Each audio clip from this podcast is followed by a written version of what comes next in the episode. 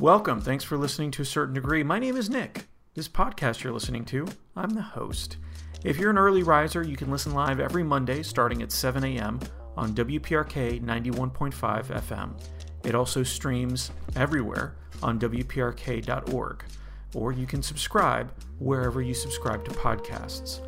Regardless of where you listen, this show is about people from the Orlando area who are doing something neat. This episode's neat person is Richard M. Smith, and as you will soon hear, Richard is really into growing hops.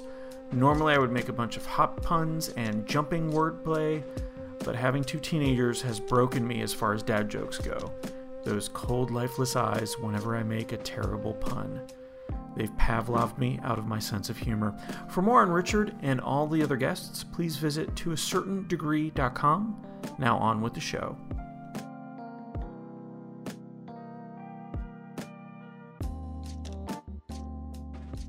Andrew Bird on WPRK, Winter Park, Florida, from his album Andrew Bird and the Mysterious Production of Eggs. That was Tables and Chairs. Good morning. My name is Nick. You're listening to a certain degree on WPRK. Uh, I do this every week, and every week I have a very special guest. This week I have tried to tie the music into what he does. So, tables and chairs are a good segue because you need tables and chairs to do a uh, radio show. You need tables and chairs to enjoy friends and family when you're out having a beer. And so uh, I thought that would be appropriate for Richard M. Smith is here from Florida Hops. Good morning, Richard. Good morning. Thank you so much for being here. Thank you for having me. This as, is awesome. As a uh, as a biologist, as a plant grower, I would imagine you have to get up early anyway. Yeah, as a, as a parent. As a parent, you have to get up early. Um, if you want to learn more about Florida hops, it's a hop nursery uh, providing live rooted hop plants, fresh hops, and hop production consultation. Obviously, this has been something that's uh, been growing in Florida as we go from just a few breweries around the state to uh, about a million of them right. or so. So uh, I'm sure you've been very busy. But Richard, let's get to know you better uh, a little bit first, if you don't mind. We're going to play a quick game. And uh, basically, it's a little like 20 questions. I'm just going to ask you something, and you're going to give me uh, your opinion on it. But instead of saying yes or no, up or down, you're going to say hop, skip, or jump. So hop, skip if you're for something. Okay. And we can just shorten that up to hop if you want, and jump if you're against something. Now, hop, it just signifies that you're you're more happy about something. You know, you're hopping for joy, that sort of thing. Uh, jumping, you know, we often talk about uh, leaping without looking and things of that nature. So jumping is bad in this case. Okay. Hopping or hop is good. All right. How does that sound? This is good. All right. March Madness. How do you feel about March Madness? Hop, skip, or jump? Uh, hop, definitely. You Yeah? know, yeah. I love March Madness. It's uh, it's a great time to watch. You know, the college basketball players, and and I, I enjoy it. It's a really good time. Now, do you follow it? Like, do you do brackets and stuff, No, I or don't is do it brackets, no. is it just I appreciate the sport of it and uh, not so much the gambling part? Uh, yeah, exactly. you know, I, I really enjoy you know the sport and what the guys do out there on the court. Yeah. Very nice. All right, hop, skip, or jump. Driverless cars. Uh, you know, I want to say hop. I heard this uh, on one episode. You asked that question, and Yeah. uh, I I want to say uh, a hop. Um, I think uh, they're kind of cool. I'll be able to sit back and chill, and the car will take me where I need to go. I mean, yes, definitely. You know, technology needs to advance to be able to understand. You know what to do in, in a you know life or death situation. But hop, I'm all for it. So as of right now, would you get in one? Uh, yeah, definitely. It'd be awesome. Yeah, right, very good. yeah. Where are you on professional wrestling? I am. uh I'm a hop. Uh, you know, my me and my uncle used to watch it when we were growing up. You know, Hulk Hogan and you know, Gravedigger. Oh, well, Gravedigger is that a no? Uh, I don't know. The Undertaker. Yes, Yes. Thank you. yeah. he, Gravedigger is the monster The truck monster version truck, right. of the Undertaker. Is my understanding. yeah, mine too. so it, it's good memories, but uh, Yeah. yeah, I, I I like the uh, uh, you know, the professional as far as uh like uh, MMA type you know sport there. Okay. Very good. Uh, how do you feel about jerky? Hop, skip, or jump? Uh, uh, skip. That you know, I'll have jerky every once in a while. You know, it's not something I'm I'm looking to have. You know, um, skip. Okay, now let me ask you this: Can we make a uh, hop? You definitely Jerky? can. Yeah, absolutely. Okay, It's so on. Yeah. is that on the list of things you want to make? Uh, no, but somebody can do it. All right, very good. So, how long have you lived in uh, Florida? Uh, all my life. Oh, really? Were you yeah. born here? I was born in uh, Pahokee, Florida. Um, you know, near Belle Glade. Uh, but beginning of my life lived in Belle Glade, Florida. A little small town, um, Muck City. Everybody who's from there knows about it. Okay. Um, yeah, a large agricultural community there. So it's Oh, great right. sugarcane, rice. So yeah. very nice. So then, where do you land on the beach? Hop, skip, or jump? Oh, hop. I used to live in uh, Fort Pierce in Vero Beach, but Fort Pierce, I used to live right next to the beach, and I could ride my bike to the beach. Well, not next to the beach, you know. I rode my Yeah, bike yeah, to yeah. the beach, right? Close enough. yeah, close enough, you know, more so than now. But uh, um, hop. I love the beach. Yeah. Do you get? Uh, you know, you're you're married. You got a couple of kids. Do you guys go out there a lot now, or is it you know Just maybe a couple of times a year? Um, I, my son would love to go out there, you know, every weekend. So uh, we go out. We just came from the beach on uh, Thursday. It Yeah. was, yeah. And um, you know, I've been to the beach so many times. I used to watch these old guys walk around with a metal detector, and uh, I I was like, I need to get one of those. So now finally, I have one, and I was I walk around the beach looking for stuff. So. Have you? Fa- oh well, that's great. Have you found anything Uh, it's cool? junk, you know, every once in a while, but I think You're I- not gonna. I- You're yeah. not gonna admit if you found anything. Yeah, I'm not a professional. Yeah, Yeah. yeah. There was one guy who was walking around with one, and uh, I was like, "Cool, like we're the only two guys on the beach with metal detectors. Like this is awesome." Man. But he was so busy, he didn't really want to acknowledge me. So I respect that. You know, I didn't want. I would imagine it's a very competitive sort of culture, right? it is. Like you want to be the first to find the treasure. So does that dude. You know, he he had a spot, and uh, you know, he didn't find what he was looking for. I'm watching him. I was like, "Okay, yeah, he's digging right there." And uh, so when he left, I went back and see if I could find what he was looking for, if my uh, receiver would go off. But uh, it did. But you know, I I just went out there just to play around. He had all the equipment and stuff like that. So Oh man, that's that's fun. that's a shame. I'm sorry. to All right. mention that. no, no, I love that. Uh, where do you land on colonizing Mars? Oh, um, hop. I love it. You know, Yeah. I think that's uh, pretty cool. You know, the what's the movie with uh, Matt Damon? Um, he, uh, you know, he was on Mars, I guess, and Yeah. uh, you know, the, the fact that he was a uh, a botanist, biologist, yeah. he was a botanist, and uh, he grew potatoes. Like, you know, when I was watching the movie, I felt a certain pride because of that. You know, like we'll we'll be able to save the world, you know, or inhabit a new one. And uh, in fact, there's a I just posted this. There's a little study that was done on um, hops and the soil, Martian soil. So they made a sample of Martian soil based on certain compounds, components.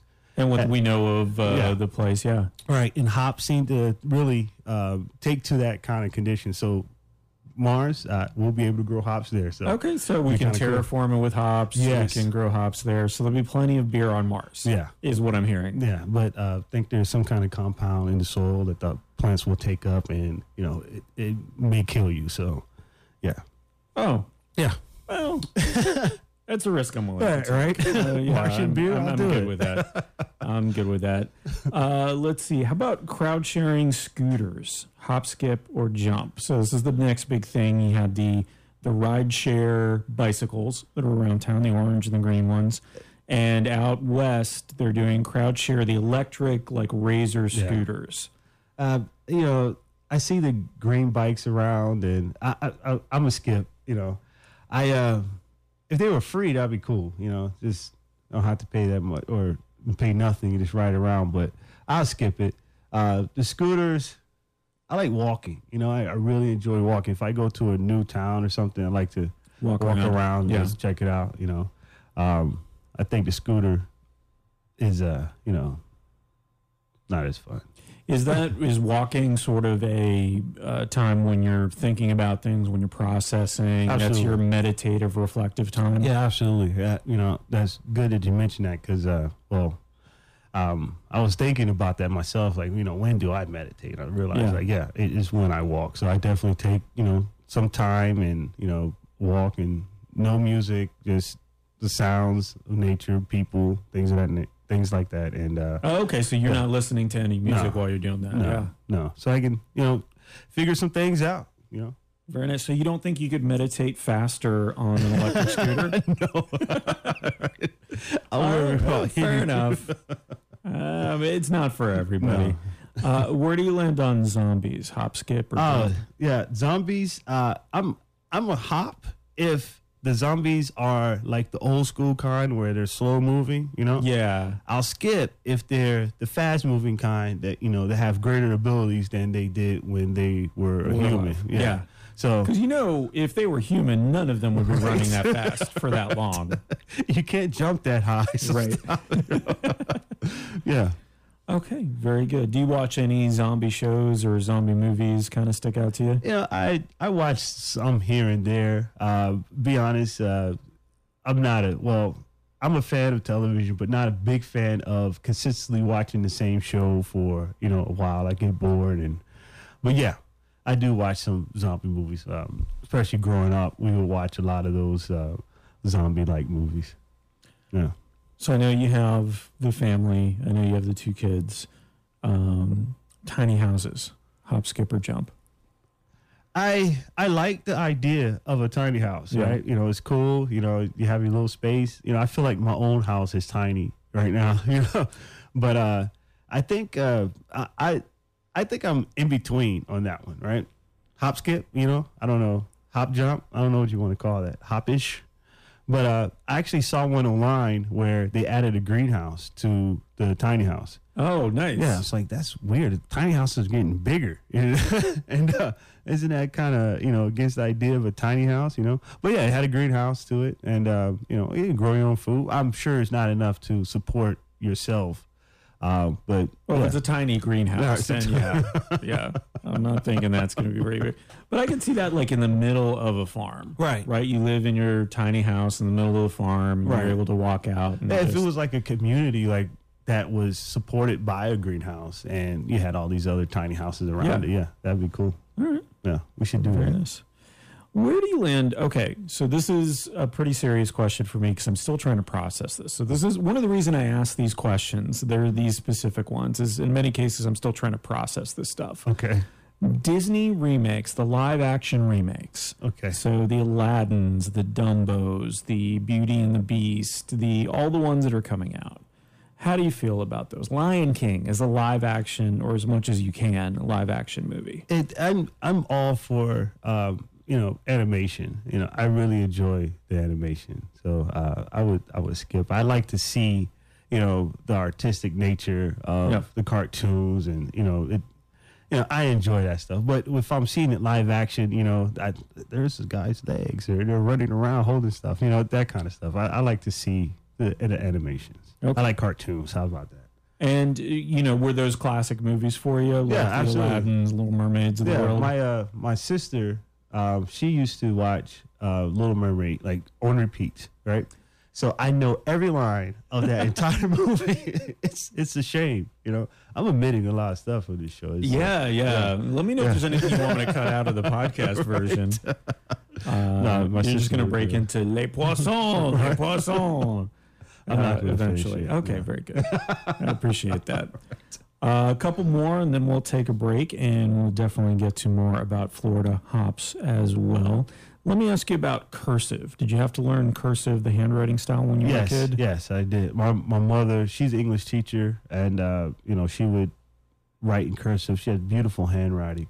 Um, but my dad, you know, he writes in all block letters, you know, Mhm. capitals, and I like that better. So you know, I write in all block letters, and uh, you know, just kind of as a rebellious nature that you know I don't have to write in cursive or anything like that.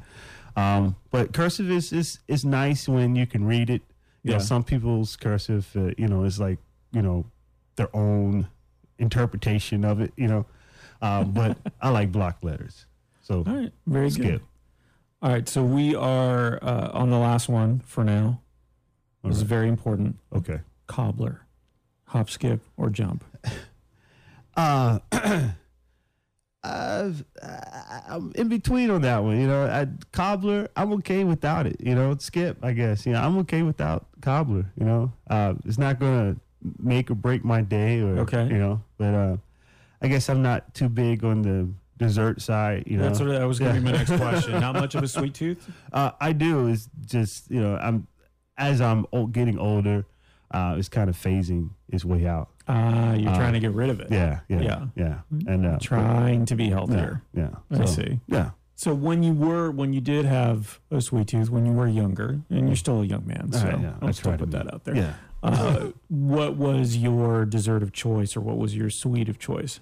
Oh man, um, I would really enjoy a key lime pie. You know that stuff is uh, great. I couldn't pass it up. Even now, if I see it, it's like, mm, should I have it or not? And then I pass it up. So is that any key lime pie, or is it you know the good key lime? Because I understand like if it's green, that's not necessarily the color it's supposed right, to be. Right. You know, it's it's almost any key lime, really. You know, I like to taste the diversity of uh, key lime pies, but I'm just testing to see if it's good. Yeah. right, it's like, oh, this is great. Did a good job. All right, Richard, we'll leave it at that for now. Um, if anybody wants to follow Florida Hops on Instagram, it's at Florida Hops. Uh, Facebook and Twitter, it's FL Hops. And could you just, uh, just for edification, because I can kind of say what it is, but when somebody asks you, what is Florida Hops? What do you do? What do you say? Uh, Florida Hops is a plant nursery. We sell and uh, distribute live rooted hop plants. We also, uh, the main part of the business is the, the plant nursery. So we re- distribute those plants uh, nationwide. Um, and the second portion is consultation for growers. So we take our experience. This is a long version, I guess, but Yeah, we take yeah. our experience and uh, uh, we show growers how to have a successful harvest uh, their first time out. Yeah. And for people who don't know, we'll get into this in the next segment. For people who don't know, there's a bunch of different types of hops out there that Right. lead to a bunch of different flavors that, especially the craft brewers, use uh, to create different flavors and interesting things when they're brewing their beer. Right. So if you're a fan of craft brewing, you've probably read somewhere that this contains this kind of hops or this contains this kind of hops. And that's kind of what you do is uh, you specialize in a few different ones, or how does that work? Uh, besides the consultation, we also are involved in uh, research. So we do varietal trials to see, and also breeding. Uh, so we're trying to breed a hop that is more acclimated to our environment. Uh, but we're trying to, uh, you know, find out which hops will do well here. Of the hops that are available, there's like 350 plus hops, and the new hops are being created all the time. Um, about 100 plus are being used for brewing right now. Uh, so we go through those hops to see, you know, which ones will do well in our environment. So um, we may not be able to grow the ones the brewers want. The, they always want the, you know, proprietary versions, the mosaics, the Citra, you know, those things. Uh, but we will grow traditional hops that have a different character profile than, you know, than they're used to. And that's our, that's one of the benefits of growing hops in Florida. You're going to get something that is different. Um, kind of like grapes, you know, they take on the qualities of Yeah. their environment. And it was a time when I would think Florida would have uh, like a, a poor quality too, because, you know, when I think of Florida, I think about all the bad things to say about Florida, Florida man, this and that. Um, but our hops, our agriculture, our horticulture uh, is very strong. We're, um, you know, number two in the country as far as uh, the horticulture goes. And um, the hops really shine through uh, for us. They have very strong, uh, beautiful, you know, aromas. Uh, the brewers love, and the growers, you know, it's it's just a beautiful plant um, in, in that regard. So yeah, Nice. All right. Well, we'll get into. I have so many questions about that because I'm a big fan of craft brewing. I'm a big fan of hop-based uh, beer or beer where the hops really come through. right. Uh, so I want to talk all about that.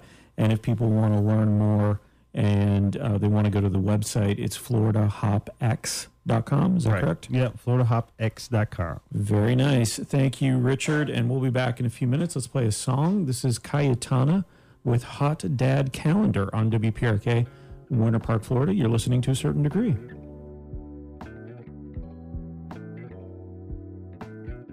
Let me take you back in time to episode 106 with Banks Helfrich. Actually, scratch that. Listen to that episode if you want. Banks is funny and interesting. He's been performing in front of audiences forever as a storyteller and as an educator. Whether or not you listen to that episode, he does some really incredible events around town. One is called Black Cow Jumps. It's a combination of scripted and improvised vignettes with some talented local actors. That's at the Winter Park Library every other month, and it's going to be at the Fringe Festival this year. Also at the Winter Park Library, Banks hosts a monthly international film festival called Life Screenings. It is free. Many of the filmmakers are present to answer questions, and all the films are curated. The theme is to show a world we would want to live in. More info, bankshelfrich.com. That's B A N K S H E L F R I C H dot C O M. Back to the show.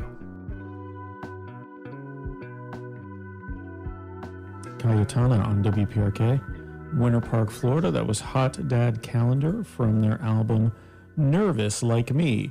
I'm not nervous. My name is Nick. I do this every week, so I'm finally getting used to it, coming on three years of doing this on a day to day basis.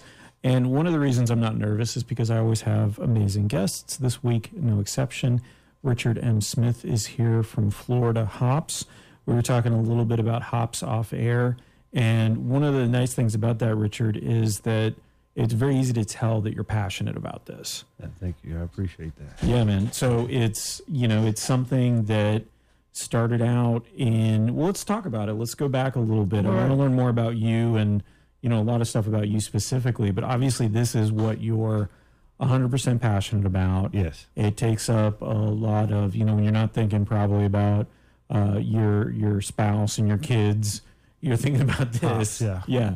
And uh, so, how did this come about that you started growing hops? You started, you know, uh, thinking about it. You started really looking at, okay, how can I grow this in Florida and make it available to breweries and help them out in terms of uh, making a delicious, delicious uh, product? Well, um, like 2012 is when it kind of actually started. Uh, hate to take it back that far, but um, non-traditional student uh, was at University of Florida. Uh, in one of my classes, professor mentioned that he was a home brewer. I guess you know that was picking up as well, and um, he had grown some hops. And um, prior to that, I was a master gardener, uh, uh Florida nursery grower, like licensed professional horticulture professional, professional uh, horticulture professional license.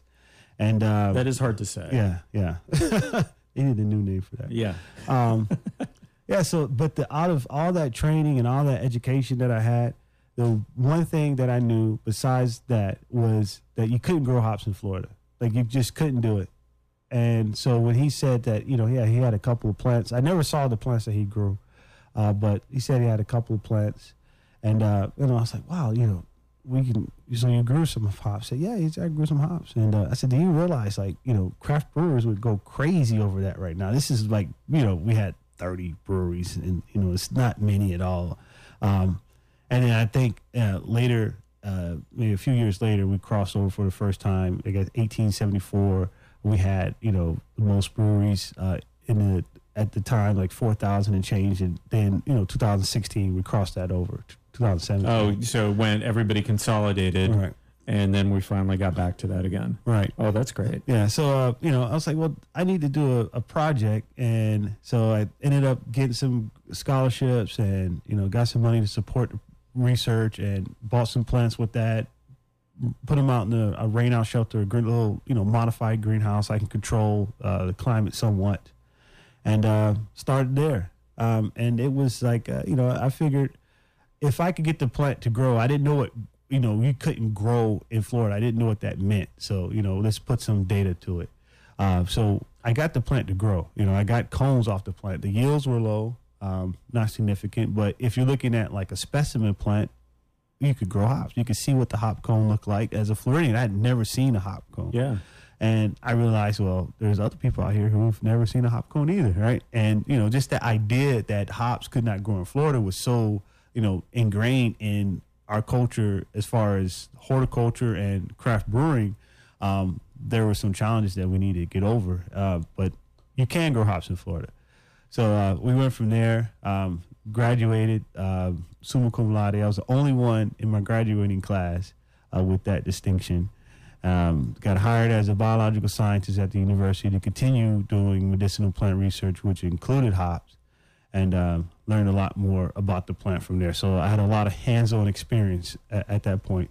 Um, and I really reached out, and I'll tell you earlier, I reached out via social media to connect to uh, a broader audience who would Mhm. find interest in this kind of thing, and uh, and it was ended up doing much better than I had anticipated. Uh, I had people all over the country, all over the world, really interested in what we were doing. Um, we would have people come from, you know, Canada, Brazil. People would be in Florida on spring break vacation. They would come to the research facility to see these plants, and there was only sixty of them at the time. But they, it was just, you know, captivating for them to see, like, wow, you guys are really, you know, breaking the mold. You know, changing the whole idea that you could grow, you you actually can grow hops in Florida. Um, So this was so ingrained, like no one even tried. Well, people tried before. I'm not the first, you know, uh, but people have tried before. But the plant, you're growing a plant in a totally almost opposite environment of which it is typically grown in. Um, you know, So it's a colder environment, Right, yeah. Normally, yeah, they 'Cause I'm thinking like uh, uh, like Germany or something along those lines. Yeah. right. Um, um, in Pacific Northwest, you know, they get uh, long sunny days, um, very cold winters. In Florida, we have very short days, uh, 13 hours we max out at, 13 and a half. And then our winters are almost non-existent. You know, we get cold maybe Yeah. for three or four days out of the whole, you know, year.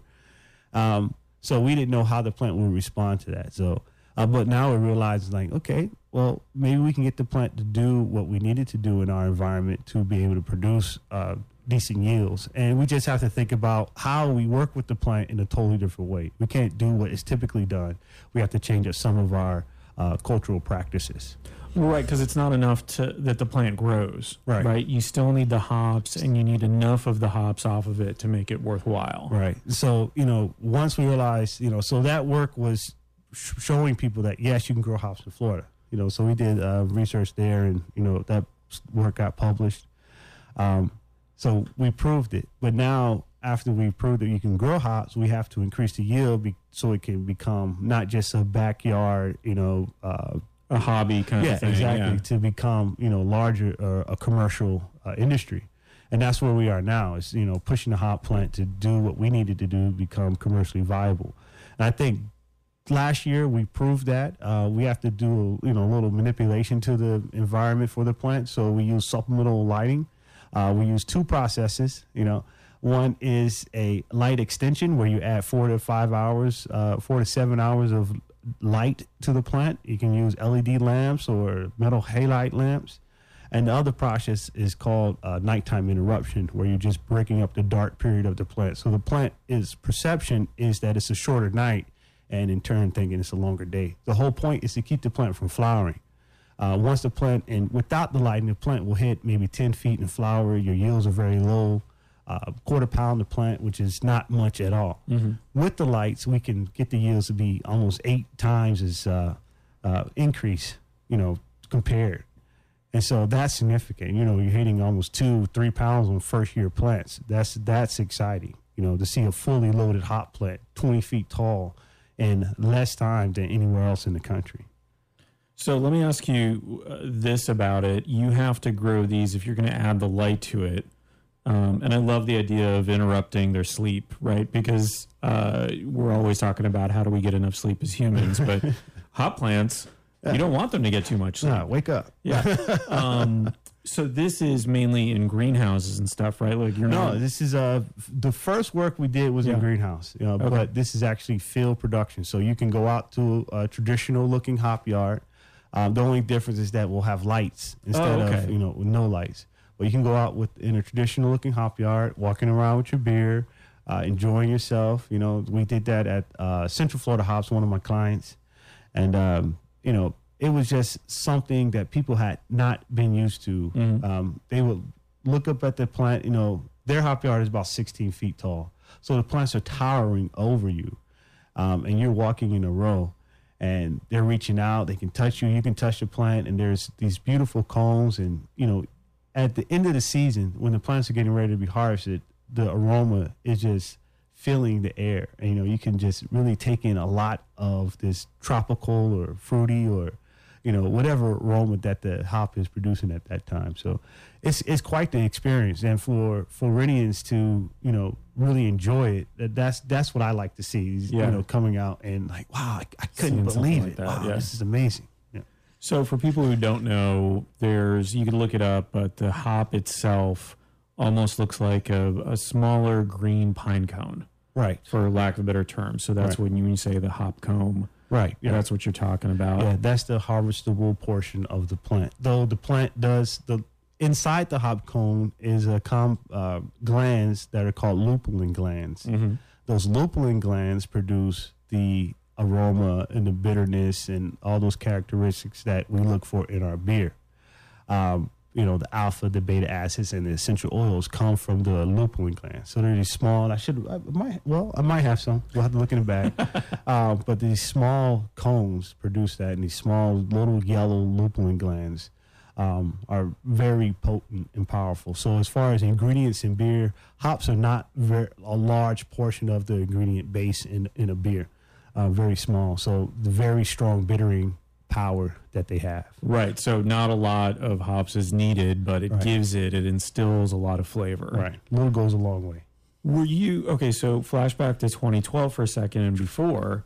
Were you much of a beer drinker, or were you like I could take it or leave it? I'm I'm good with it, but then you just became passionate about it. Are you even a big beer drinker now? Well, I I was a beer drinker, you Yeah. know, but I didn't respect beer, and I was saying, you know, just hey, give me whatever you got, you know, um, and that was a mistake on my part. But I've learned from that, you know. So you were 19 years old. yeah, once. right, just drinking anything, you know, and uh, but as I began to study the plants, and I realized, well, I got to develop my palate to be able to maybe I can pull out, you know, see what this, you know, Chinook tastes like in a beer or this Cascade, you know, hops, things I had never thought of before. So I did a lot of research, um, which meant I had to do a lot of drinking. it's, it's research. It is. Yeah. Um, but uh, you know, I was learning, getting closer. I still don't have a, a good palate. I I was told by someone I had a terrible palate, but uh, I'm trying to improve uh, it. Um, so I had to start there. So I went from you know bad garbage beers into more of the well-known, popular craft beers, and um, now I really don't even go to a store to buy beer. I I would normally only drink my beers at breweries. You know, Right. Yeah, that's the freshness of a beer. Uh, you just can't get it out of you know the stores. I don't want to name anybody, you know, and get sued or something.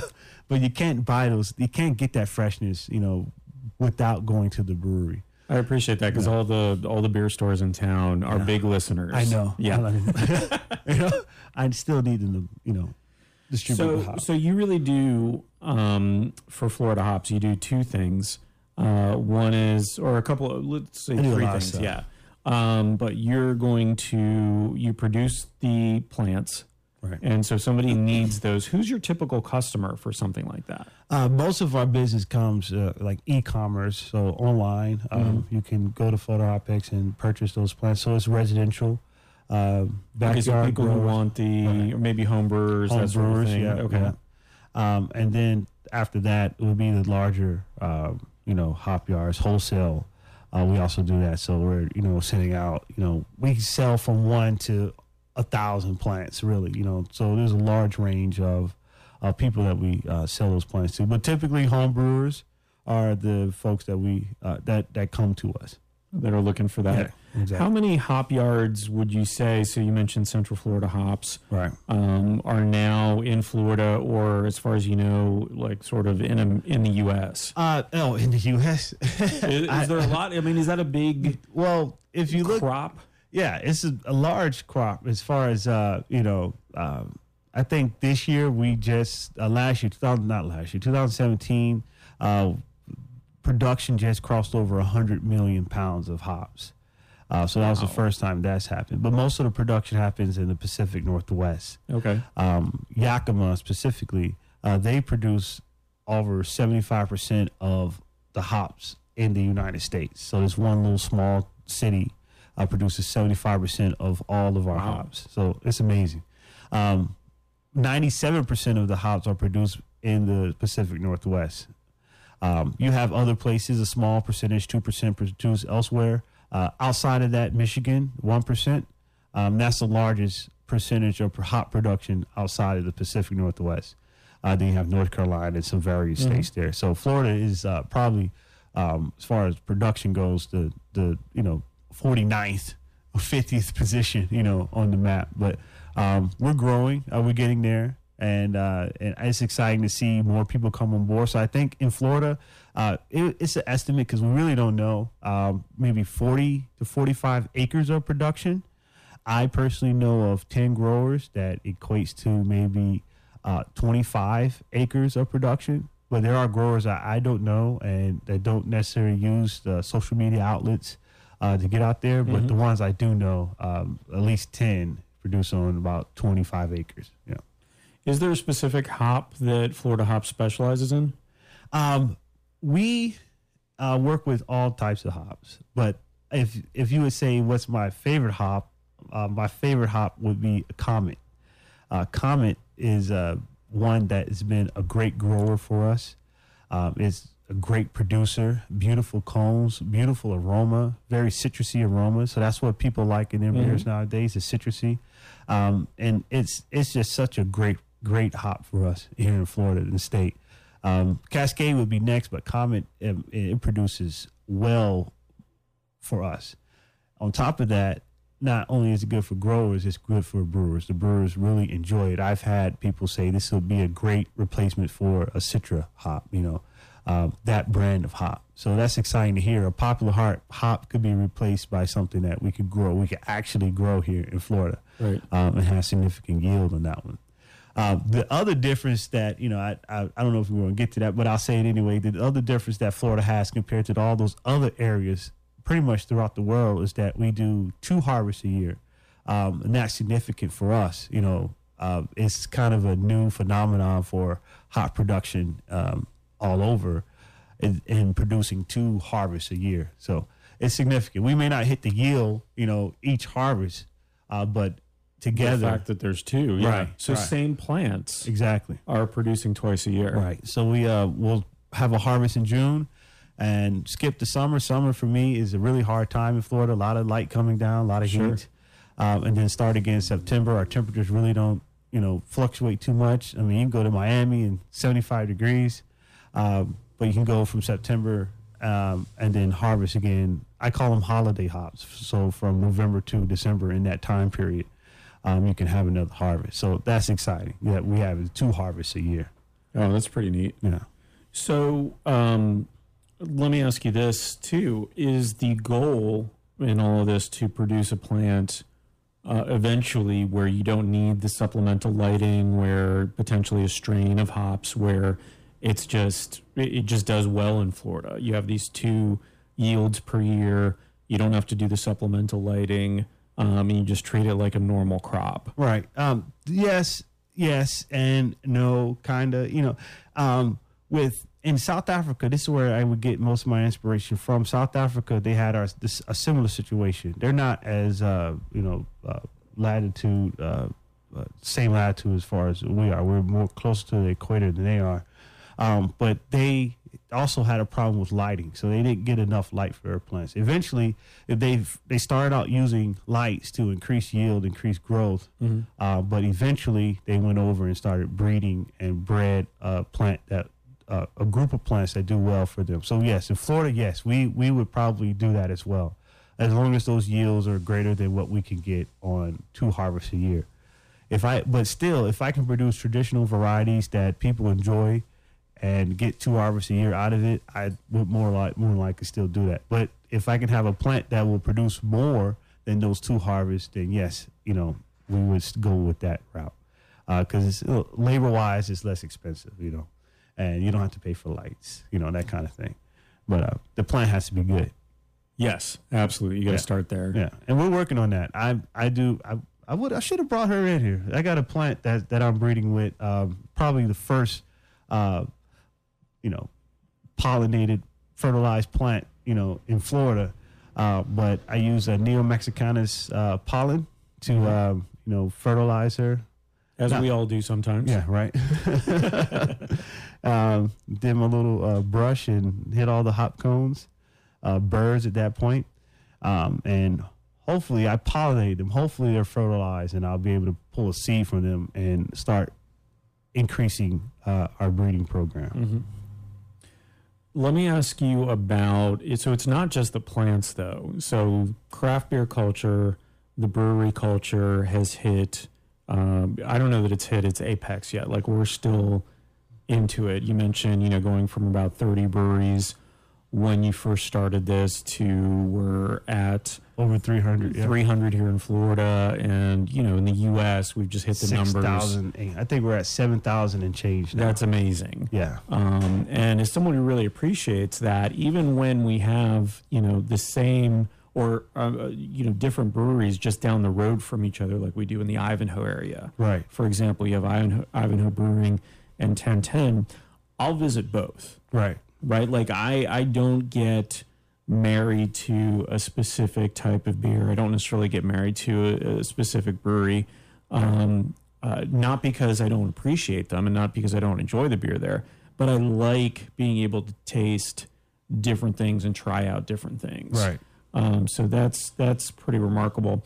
But the culture has become such that you're able to actually expand out a little bit into some other stuff. So, you know, you do T-shirts, for Yes. example. Yeah. Um, so that's should've sort of a that's sort of a, secondary thing that you can do that I would imagine people buy and appreciate. Oh, they uh, love they're it. really funny. Yeah. The, fresh AF shirts, people love it. You know, I have.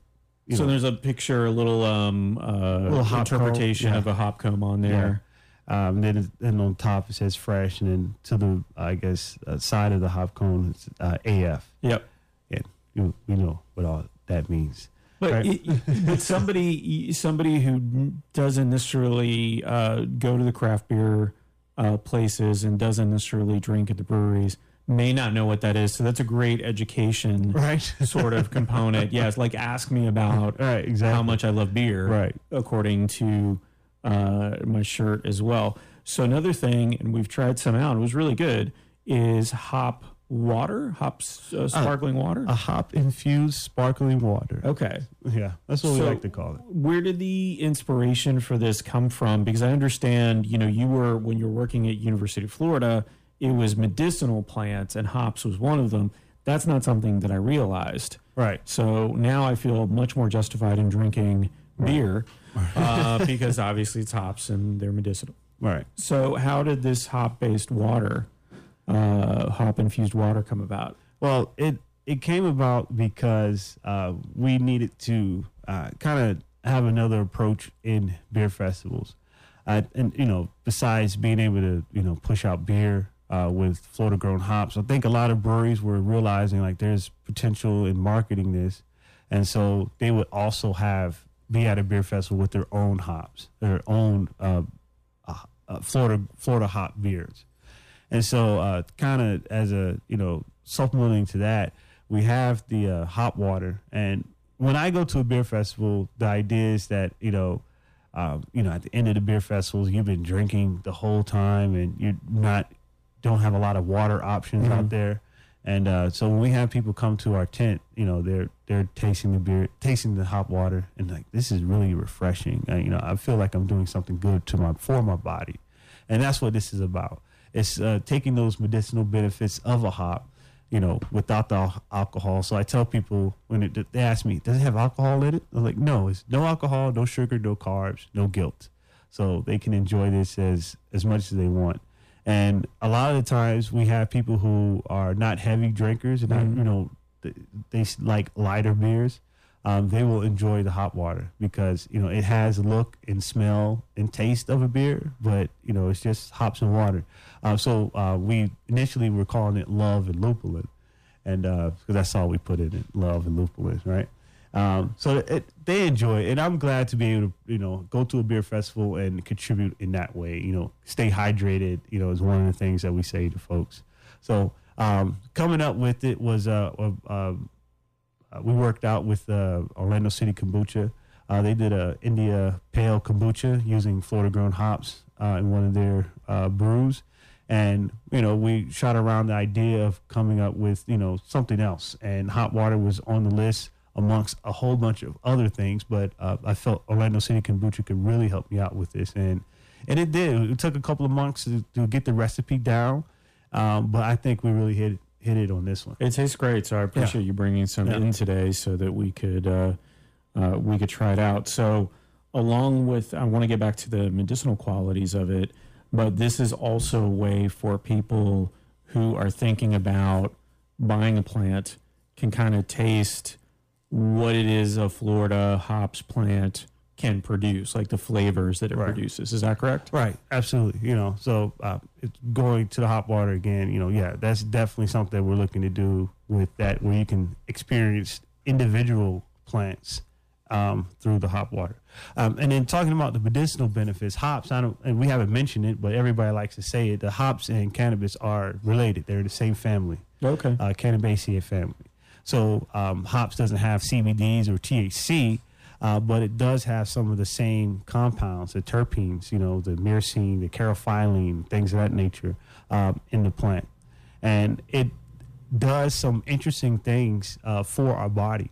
Uh, one of the things that uh, are kind of prevalent with hops uh, in its interaction with our body is anti-inflammatory. Uh, so um, it helps with uh, you know those conditions, skin conditions. You know, it has antioxidant properties where it can help with your liver, um, your kidneys, things of that nature. So it it is a very uh, potent um, and medicinally beneficial plant. But the fact that it's been tied up in craft beer and beer for so long, um, that's the only relation that we have with the plant That's what we think about. yeah, Yeah. ever.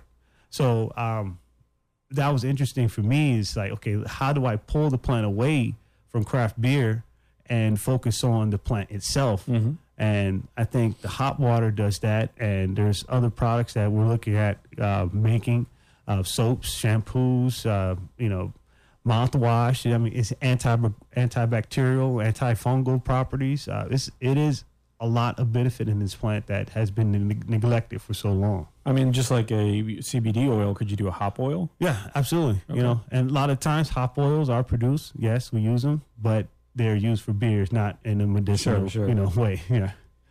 Um, so yeah, so I'm excited to to kind of go in that direction because you know, at first when I was doing this, you know, I was being pulled away from the medicinal research that I was Mhm. doing, um, and focusing on beer production.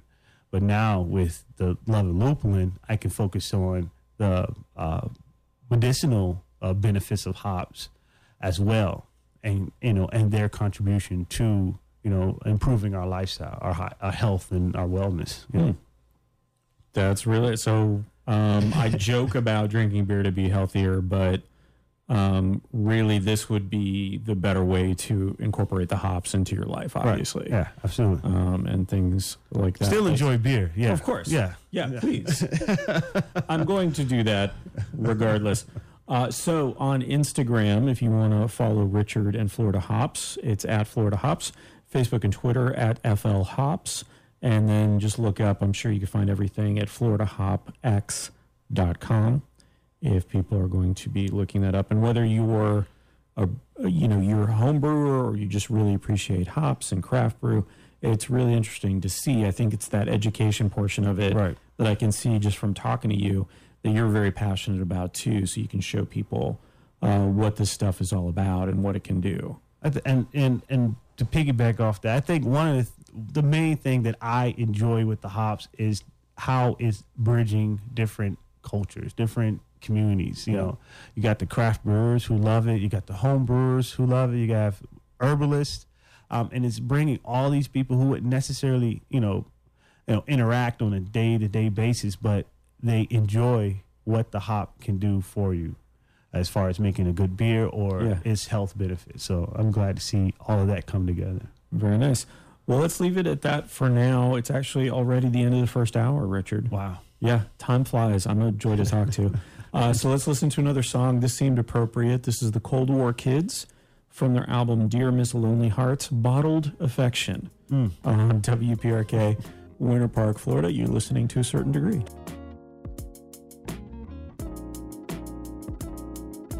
It's Friday night. Do you know where your kitchen is? that made more sense in my head. Billy and the Commodore are two fine young musicians who make up the band the Kitchen Killers. They were on the radio with me back in January, and if you missed that, you can experience them multiple times a week on their Facebook page. They sing, they cook, they joke. Well, they don't cook, they eat. Other people cook generally. It's a great time. They will come to your house for a free Friday night concert experience. Yes, I said free. I also said Friday, right? Friday is important because that's when they do it. It's a great time for the guests. It's good music. They can provide a cook if you need, and it's free. And Friday. I never know if I mention these things. Check them out. Follow them on Facebook at Kitchen Killaz, K I L L A Z, and book them for a gig. Back to the show.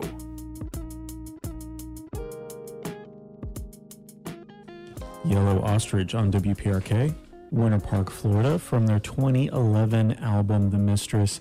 That was Whale. Good morning. My name is Nick. You're listening to a certain degree.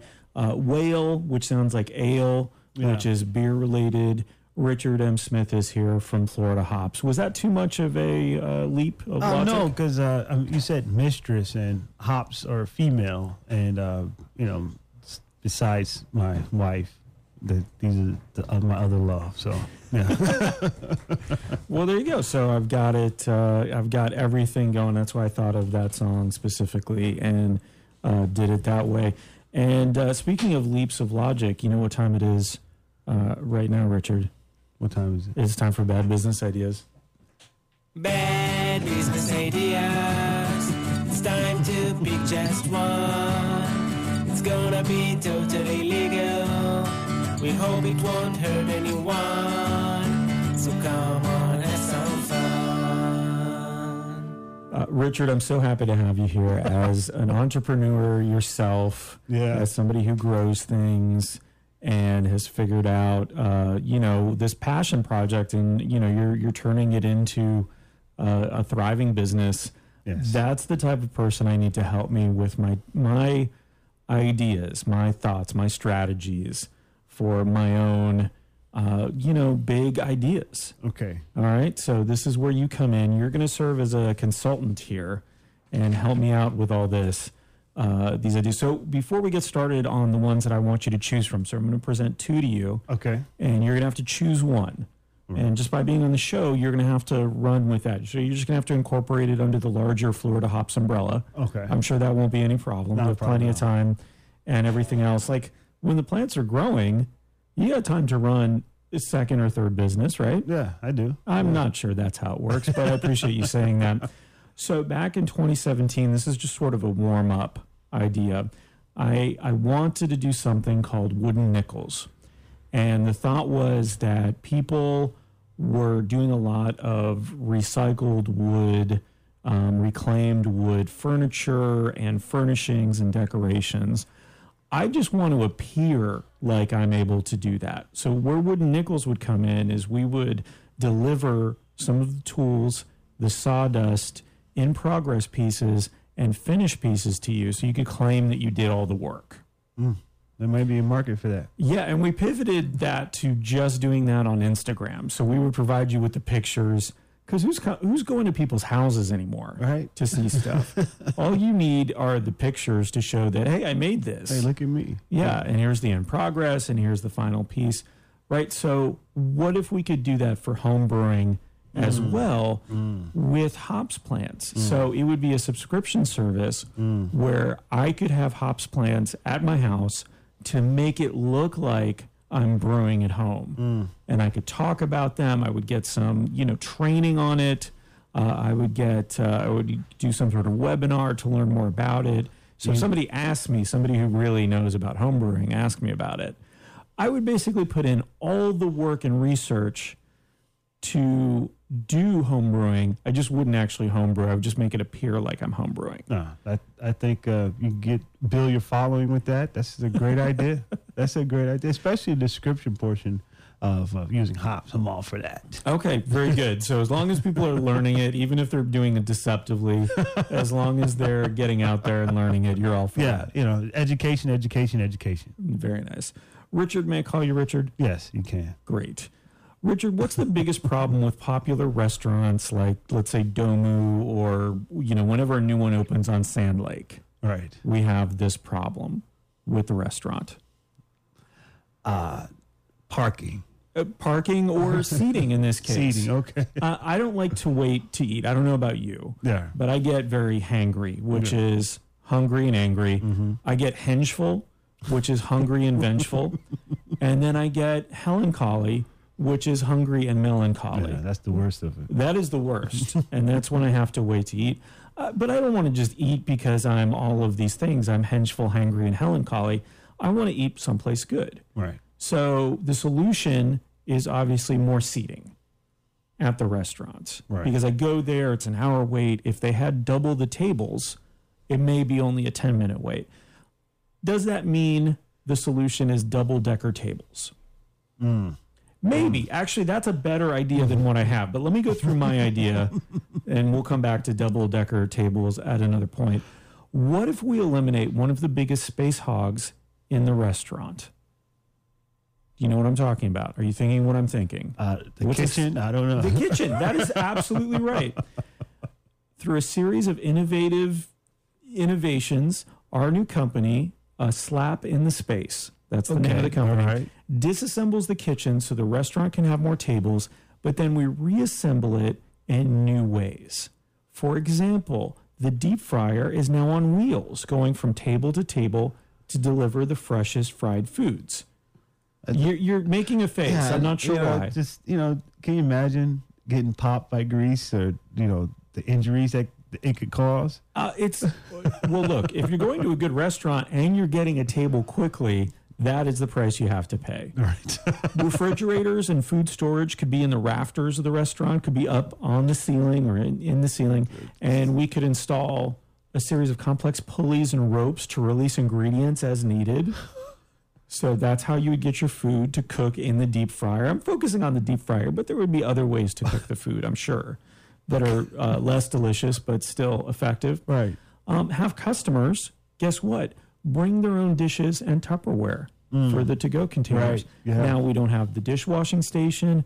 We don't have to store all this stuff. Right. It's much greener for the environment because we're not washing stuff there. Right. Absolutely. You're taking your stuff home or just throwing away your dishes, I guess, afterwards. I think there's pieces in here that could be uh, really great. Okay. Uh, uh, but the overall scope of it, um, you know, just a little bit more development on that idea. you Okay, know. so a slap in the space. So you're saying uh, we may need to take that to. I the like the name. It's a great name. Oh, you know. thank you, Uh, thank you. My only concern is the the, the fridges, you know, in the rafters, The that heavy heavy equipment and Hmm. accessing that heavy equipment with the pulleys. You know, it's just I feel like with your background in botany, is that you could do a very green, a very interesting vine system right.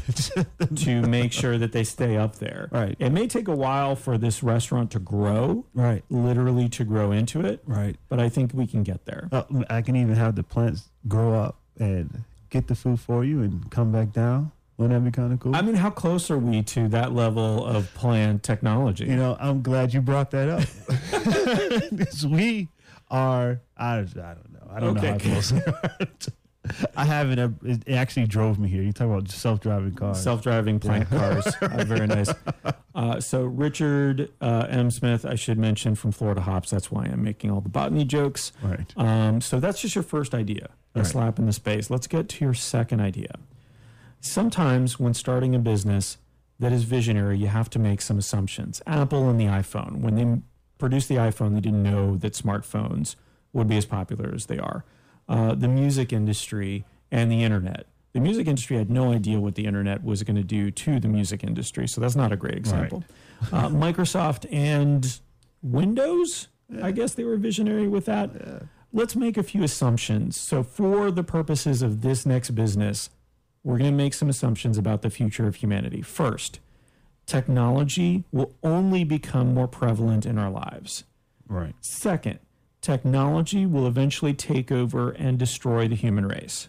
Possibly. And third, we can bargain with our future robot overlords so that they spare us.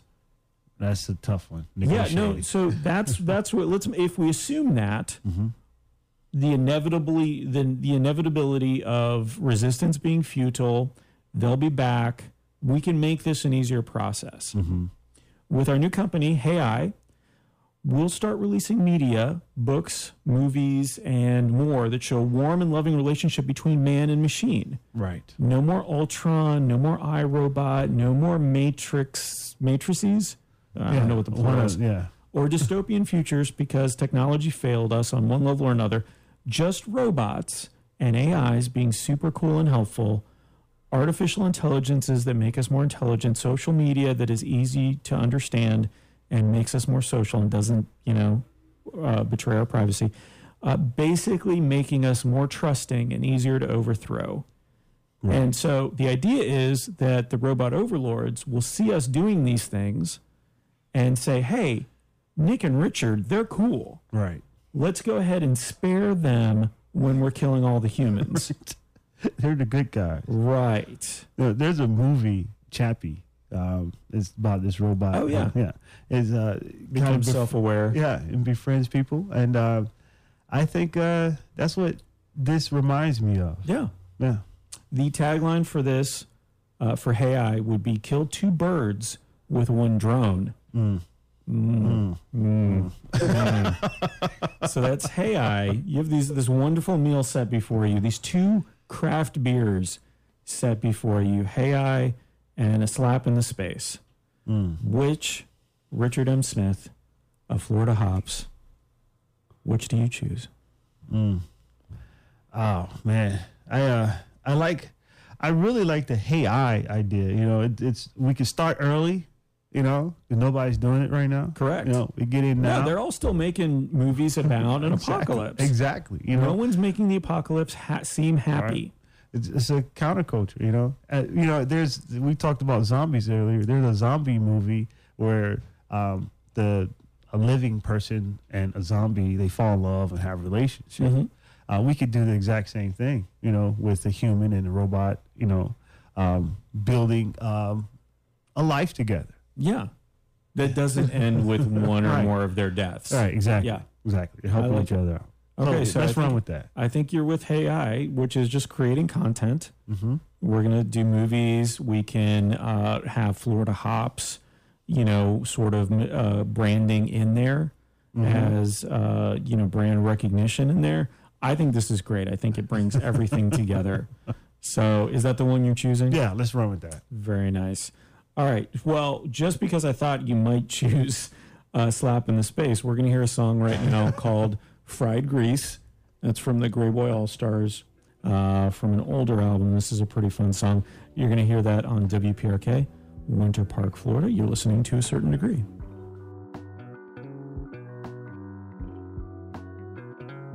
If you live in central Orlando, you may already receive the downtown community paper. If not, it's available at any number of local merchants and online at otownpaper.com. One reason you may want to check it out I write for it. There's a story about the Fringe Festival's lottery process and the terror and thrill that goes along with winning. In upcoming issues, I interview Opera del Sol's Nicole Dupre and Florida Citrus Sports' Steve Hogan. Guess what? A lot of other great writers, good info about what's going on in the downtown area. It's online at otownpaper.com, and if you like the feel of newsprint in your hot little hands, pick it up. Now back to the show. The Greyboy Allstars with Fried Grease on WPRK, Winter Park, Florida. You're listening to a certain degree. Good morning. My name is Nick. I am here with Richard M. Smith. He's taking a good portion of his day, or at least waking up early, uh, which is a big sacrifice. I appreciate it, Richard. Thank you again for being here. Thank you for having me here. Florida Hops is where you can find out more about what Richard is working on and doing. Uh, floridahops.com is probably the best place to go as a starting point, but then you can find all the social media channels from there.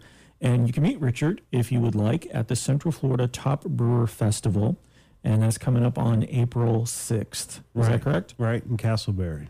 So you're going to have your hop plants there. You're going to be explaining to people what hops are and um, what the glands are that we love the Yeah. flavors of. Lupulin Now that now that. I know that they're glands, I'm less thrilled because that makes it sound like a, a body part of some kind. But I'm not going to stop drinking or enjoying hops in any way, uh, shape, or form.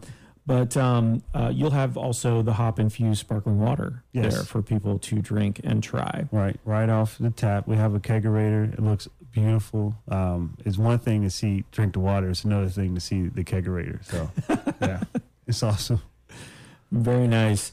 Well, let me ask you this, Richard. I want to go back a step or two back to coming out of high school. Um, I like to ask this question of just about every guest that comes on the show. What were your expectations coming out of high school, and then what actually happened? You know, um, right after high school, I uh, I guess I did okay academically. Um, I had an opportunity to go to the University of Tennessee academic scholarship, and um, I uh, I don't know. I I didn't know what I wanted to do. I I was just playing around with stuff, you know, just like you know, electrical engineering, and um, so that's what I did right after high school. Summer just went to Tennessee and and stayed there for almost a year. For a year, um, it was my really my first time leaving the state and experiencing you know very cold conditions, seven degrees, snow, all of that stuff. You know, so I was not prepared for that at all. And you lived in the dorm on campus, I I would lived in the imagine. dorm. Okay. Yeah, and uh, yeah, very uh, few people um, that uh, you know kind of look like me there. So it was uh, lonely in that aspect too. So um, it it was something that uh, it was. I mean, as far as friendships, I some of the people that I met there were still friends. We talk to this day, but. Um, that it was tough for me. I didn't know what I wanted to do. I I, I was searching, trying to figure things out, and um, just really not making that connection about what am I going to commit my life to. Um, but yeah, so yeah. Did you feel, let me ask you this, because did you feel at any point that you didn't have to make that decision, or was it like, I'm in college, so obviously I have to know exactly what I want to do? Uh, um, I got in a, me and my mother went back and forth. Um, I was like, I'm not going to college. You know, I just, I don't, I don't know what I'm going to do. I just, why would I spend all this time and money and end up doing something I, I really not am interested in doing? And it was like, yeah, you're going to college. You know, as long as you live in my house, you got to go to college. So, um, I don't know if I would have found out. Um, I've always grown plants, though. That's the other thing. I, I, I've always grown plants. So when people ask me, like, you know, like when we talked about earlier, like, you know, trying to kind of find yourself, um, I've had people ask me that, like, how did you get into this? Like, what is the what is the reason behind your passion? Um, there's times when I had nothing else going on, and I would be in the garden or you know working with the plant or you know reading about plants, trying to figure out what plants we're going to produce for this next upcoming harvest, planting the garden. I realized like that's what I like to do. That's what I'm going to try to turn into a career. How far back was that in your life? Like, when did you start gardening or Oh, growing things? I, I remember, uh, uh, you know, again being uh, first few years of my life were uh, in uh, Belle Glade, Florida. Um, beautiful, beautiful, very rich soil there. And I remember uh, my uncle uh, going out into the field and we pull it up in our hands and just deep, rich black soil uh, with earthworms in it. And, you know, that was my connection to the earth there. That's like the earliest memory I have of being connected to uh, uh, the earth. Um, after that, I've been growing. You know, my family they grew some you know collards and things of that nature, but I've been growing plants since I was you know very young. I, when we first moved to Orlando, I think we lived in, we lived in an apartment for a few years, but then once we got into a house, um, I had a little garden, you know, and back there growing carrots and lettuce and things of that nature. So it's it's been with me all my life, but I just didn't think that you know you're always thinking like, hey, I got to make money, I got to I got to do this, you know. So after Tennessee, I came back, I did finance, and um, again, just you know, just not something I was like, I just say if I, I and I don't come from money, but maybe if I learn about money, money, you know, hey, maybe it'll add up and I can get some money. But um, and that's what I was chasing, and not realizing the passion that I had for um, you know plant production because I felt like, okay, you know, what kind of, you know, am I going to be a farmer? Right. Like, What kind of life can you make for yourself in that? So it's interesting because you went to Tennessee thinking electrical engineer. right. You came back thinking finance, Right. and still in the back of your head, there's this this thing you're really passionate about, but you don't know how to turn that into anything Right. other than a side project, right? Right, right. So, um, and like you said, I, I was uh, I was side project. I was growing plants in the backyard and uh, selling bags of vegetables, and people were just really appreciative of it. They loved it. Um, they loved getting something fresh, and I, you know, and I just I would fill up, you know, a bag, and it got to the point where I couldn't meet the demand uh, for the plants, and so, So you're you're back home. uh-huh. Um, is your mom okay with you kind of going in this direction, or is she Uh, still kind of upset? No, she's you know at this point is you know I'm, I'm getting older, so it was uh you know just do what you want to do. I, I had to make my own map in life at that point. Um, but the the gift that college does give you is the education piece. You know something that you know I mean you can gather on your own, yes, but it's that you know the working through projects and meeting deadlines and working with other people and uh, all those things that you may not be able to get on your own. I think college really helps you out in that an aspect, and that's what I really got with uh, when I decided to go back to school, uh, almost ten years, you know, plus after I first went. Um, I decided, you know, I started off doing self education, so I became a master gardener. So that's when I got a lot of the, pretty much a whole bachelor's degree of information on growing plants. So Orange County Master Gardener volunteered there. Um, that was that was really great for me. And then that's when also I added at the same time the Florida Certified Horticultural Professional uh, um, designation. Um, So you're finally growing into this passion. Right, You're like, like- okay, I'm embracing it. Let me go and see what certifications Yeah. and credentials are out there that I can get. Well, I, and I wasn't really looking for adding credentials to my name. Mhm. I just wanted cheap education. You know, Yeah. And the master gardener class, 150 bucks. You know, the certification maybe 125 dollars. But that was something that you know, cheap education. I learned a lot. You know, and then. And that's when I found out I could go to the University of Florida, Mid Florida Research and Education Center, or the Apopka, uh, through the Master Gardener program. And I realized, like, I can go to school here. I can continue and learn more about plants. Um, and then I just proceeded that way. And I think really that being involved in something that I was so attached to uh, really was the driving force, uh, I guess, for the hard work I did. And I had a lot of, you know, one one really good professor, uh, Francie True, uh, who really pushed me forward. At, you know, so I had to start at Valencia to do my uh, some prereqs but you know, really pushing forward and really saw in me what I didn't necessarily see in myself. You know, um, and it was great. It was great to have that experience because I didn't get that experience. You know, uh, in high school. You know, so you don't have. I personally didn't have that person saying to me, mentor, Yeah, that guide. exactly, Yeah. exactly. So, um, yeah, but you know, as an adult, you know, I had a family. I realized like, yeah, I got to do something, and this was uh, great for me. It worked out so well, and beyond really my wildest dreams. You know, of, of where we are right now. I'm sure that there's much further to go, but for you know where I am right now, I'm, I'm so appreciative of the journey that uh, I've taken. So you have to go back to this uh, University of Florida program, or you you have to go back and take some classes at Valencia. All right. Uh, you know your prereqs, the stuff you have to take in order to get because this is a bachelor's degree program, right? Right.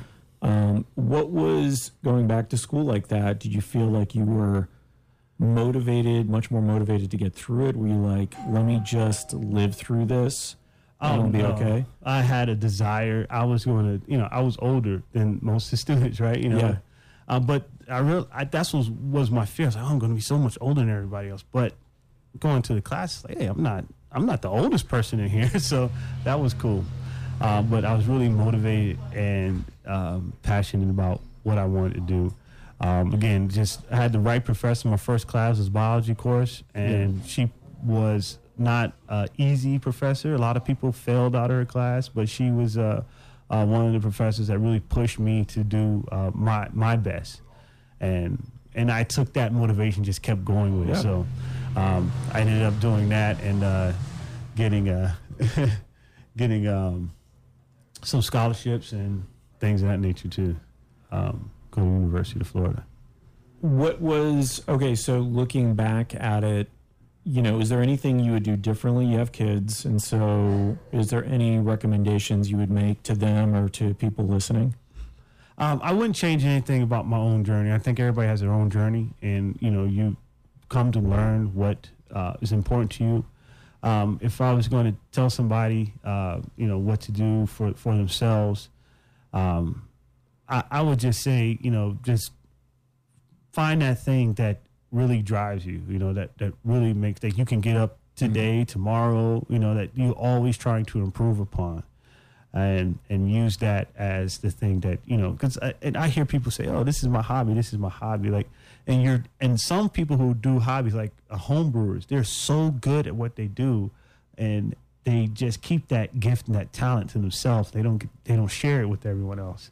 Uh, I think you know that's a it's great for them but that's a disservice for everybody else. We don't get to um, be involved in that you know. And I, and I see that so to be so important to share those gifts and talents with other people. I think it's interesting because it's not just like I, I, could jokingly say, yeah, it would be nice to have all of those beers. Like any home brewers, right. just send me your beers, and I would happily try right. it. Oh yes, but it's more almost from uh, say a social media standpoint, sharing what you've learned, right? So that other people who may be on the fence about trying something can say, oh, I see the mistakes that have already been made out there and I can see what this person has done and what that person has done, and now I can try it and be that much farther ahead of the game. Right. That's the difference between I think the the sort of what you you know there's no real traditional student anymore right, obviously exactly. there's just the yeah. spectrum of students going back to school potentially exactly. or finding different ways to learn but the you know i think the when you're older and you're going back and you're trying to try to do something you're much more open to getting advice from people. Right. Right. As opposed to when you're younger and you don't yeah. want anybody's advice. Yeah, I got this. Don't because it's a waste of time. Yeah, yeah exactly. Yeah, I know exactly. Exactly. I lived that life, and uh, oh, sure, we all did. right. The the only difference is how young were you right. when you started taking advice. Um, I'm still waiting on that. Hopefully, for me I was going to say, but you know. All right, Richard, thank you so much. Richard M. Smith uh, from Florida Hops is here. If you've missed any of the show, uh, it's been a great show. We've learned a lot about hops and hop related items. You can find him on the Instagram at Florida Hops, on Facebook and Twitter at FL Hops. And you can listen to the rest of this show at toacertaindegree.com. We'll have that up uh, early, very early in the morning, uh, starting on next Tuesday. Uh, so you can listen to that on the way to work or on the way to a brewery starting next Tuesday. So thank you so much. We're going to take a break, listen to a song. This is the old 97s with You Call It Rain. I thought this would be appropriate for growing things. You yeah. need rain, right? You need rain. Yeah. So that's good. You Call It Rain from the Grand Theater album. Uh, old 97s on WPRK, Winter Park, Florida. You're listening to a certain degree.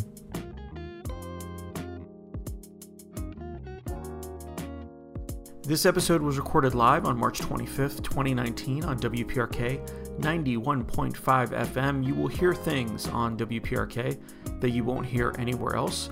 There's always something interesting happening, so listen early and often. Speaking of listening, you can listen and watch the To Be Decided. Miller and Davis host a YouTube channel where they tell some stories, review music, and generally make great videos a documentary about the Japanese folk band named Fishmans or Fishmans. Check out youtube.com slash the to be decided for more. Back to the show.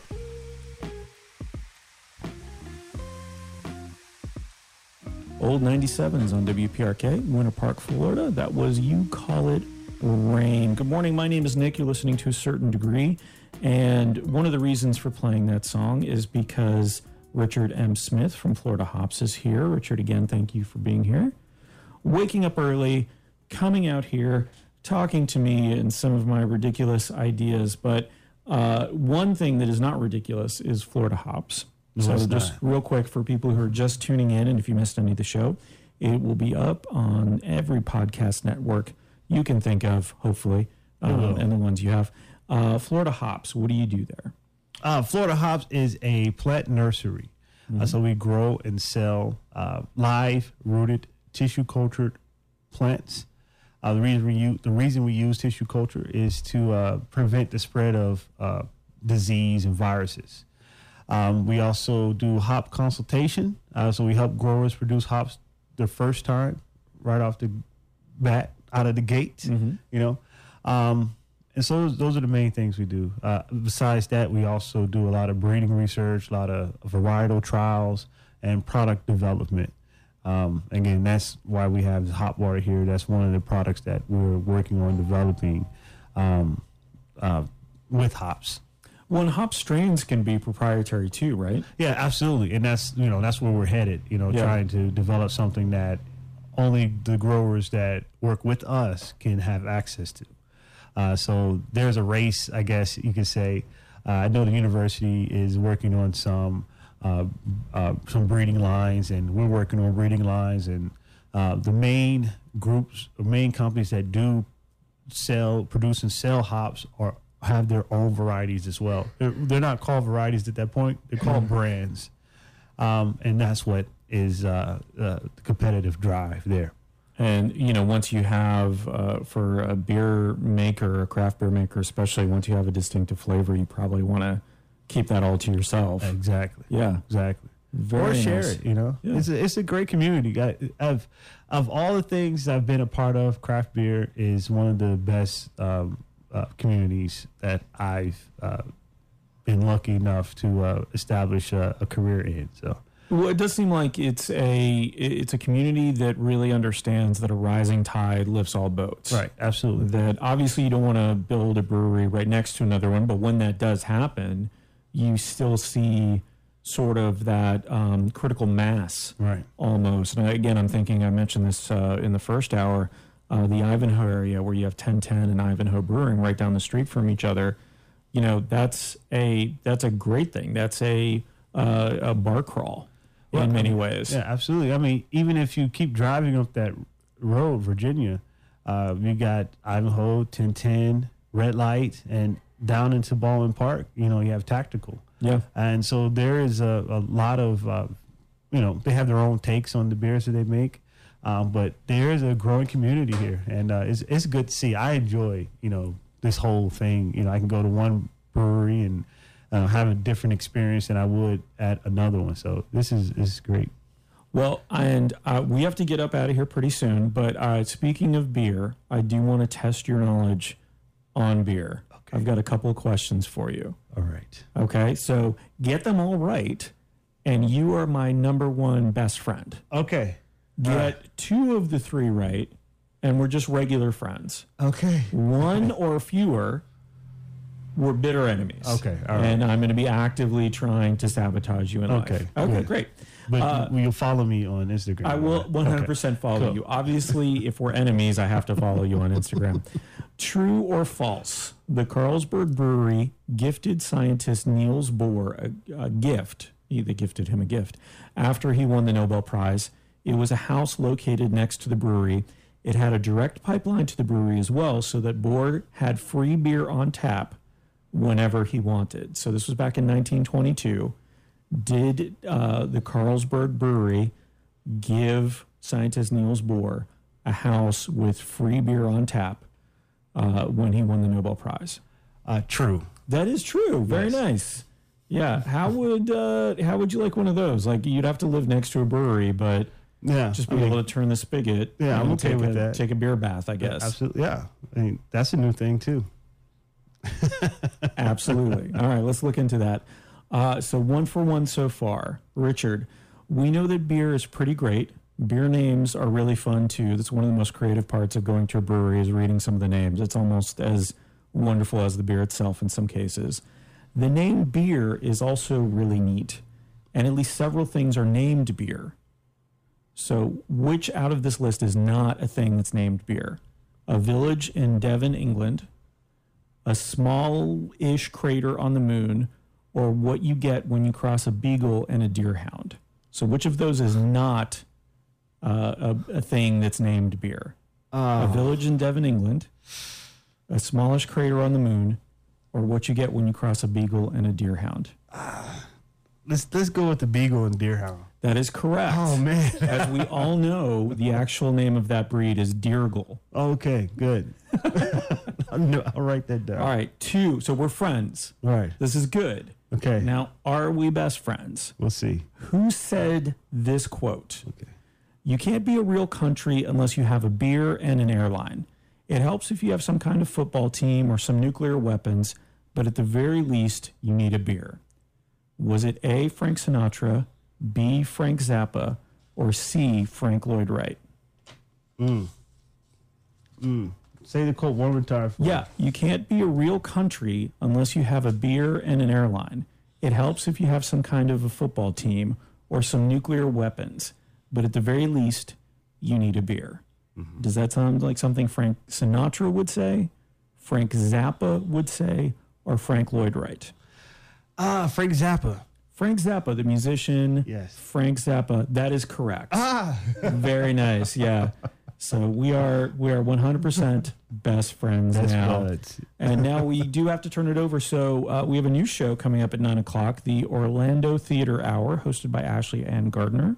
Uh, she's got a few guests, including Mike Jeniak and Lindsay Taylor. They will be talking about what's going on in theater around Orlando and around Central Florida, which is amazing. And uh, that will be a podcast and available as a podcast as well. If you miss it, that's from nine to ten every Monday after this show. So, Richard, that means I have to release you back out into the wild. Man, this has been this has been great. Thank you so much. I'm so glad we were able to do this. Uh, Richard M. Smith, we can find you as far as Florida Hops goes, uh, floridahops.com. Mm-hmm. Florida Hops on Instagram, FL Hops on Facebook and Twitter. Um, and what, what are the kinds of things you usually like to post when you're talking about social media? Because, you know, some people are looking at social media, they're like, why should I follow you? I I do a variety of things centered around hops, um, particularly Florida grown hops. But sometimes I will reach out and do something else. But I really like to document the journey of hops in Florida. Um, you know, we're not the first. I'm not the first. You know. Uh, grower or the first person to document hops on uh, Instagram and social media, but I think uh, with the large reach, large followings that we have, you know, I think people would get a clearer picture of where hops in Florida could go. Very nice. And you'll be at if people want to talk to you. Um, obviously, they can contact you through the website if they have questions about growing their own hops or what kind of hops you sell and how they could grow it themselves. You can also talk to Richard in person at the Central Florida Top Brewer Festival. That's on April 6th up in Longwood, did you say? Uh, Casselberry. Casselberry. Yeah, you got to get your tickets because uh, they, they it's a very it's a cool festival because the brewers get random ingredients, and you know they have to make these beers, and it's a competition amongst you know these random ingredients. Oh, Uh, wow. yeah. So you don't know what it's going to be. So it's not just bringing your best beer. You're bringing probably some really good beer as well, Yeah, but they also yeah. have to. The competition beer is the one you Oh, gotta try. neat. Yeah, they have That's some weird cool. stuff. And you'll be there with your hop infused sparkling water. Right, that won't be weird. That will not be weird. It's No. very delicious. Uh, Richard brought some in today, and I tried some. And I would you, encourage you to go check it out if you can't make it to the Brewer Festival over at the Heavy in Winter. Park. Yep, yep. where They have it on tap. that. Oh, it's on tap, so Yeah. you can try it there. Yeah. Very nice. And then uh, next week, April Fool's Day, Victoria Walsh, the Macrame Mama, will be on the next show. That'll be topic based. So we're actually doing our favorite T-shirts of all time, the favorite T-shirts that we've owned, whether that's a concert shirt or something along those lines. And then April 8th, Liz Dewar, I hope that's how you pronounce her name, uh, from Orlando, uh, D O U G H, the donut pop up will be here. I'm sure she'll be bringing samples as well. I'm certain. If she's listening, Liz, you're bringing samples. Right. All right, Richard, let's shake hands on the air because that makes for good radio. Yes. Very nice. Yes. And uh, thank you so much for being here. We're going to listen to a song. This is Nada Surf with Your Legs Grow, which seemed appropriate because hops grow. It's a bit of a stretch. Yeah. Yeah. Legs. All right. Well, we'll leave it at that. You've been listening to a certain degree on WPRK, Winter Park, Florida.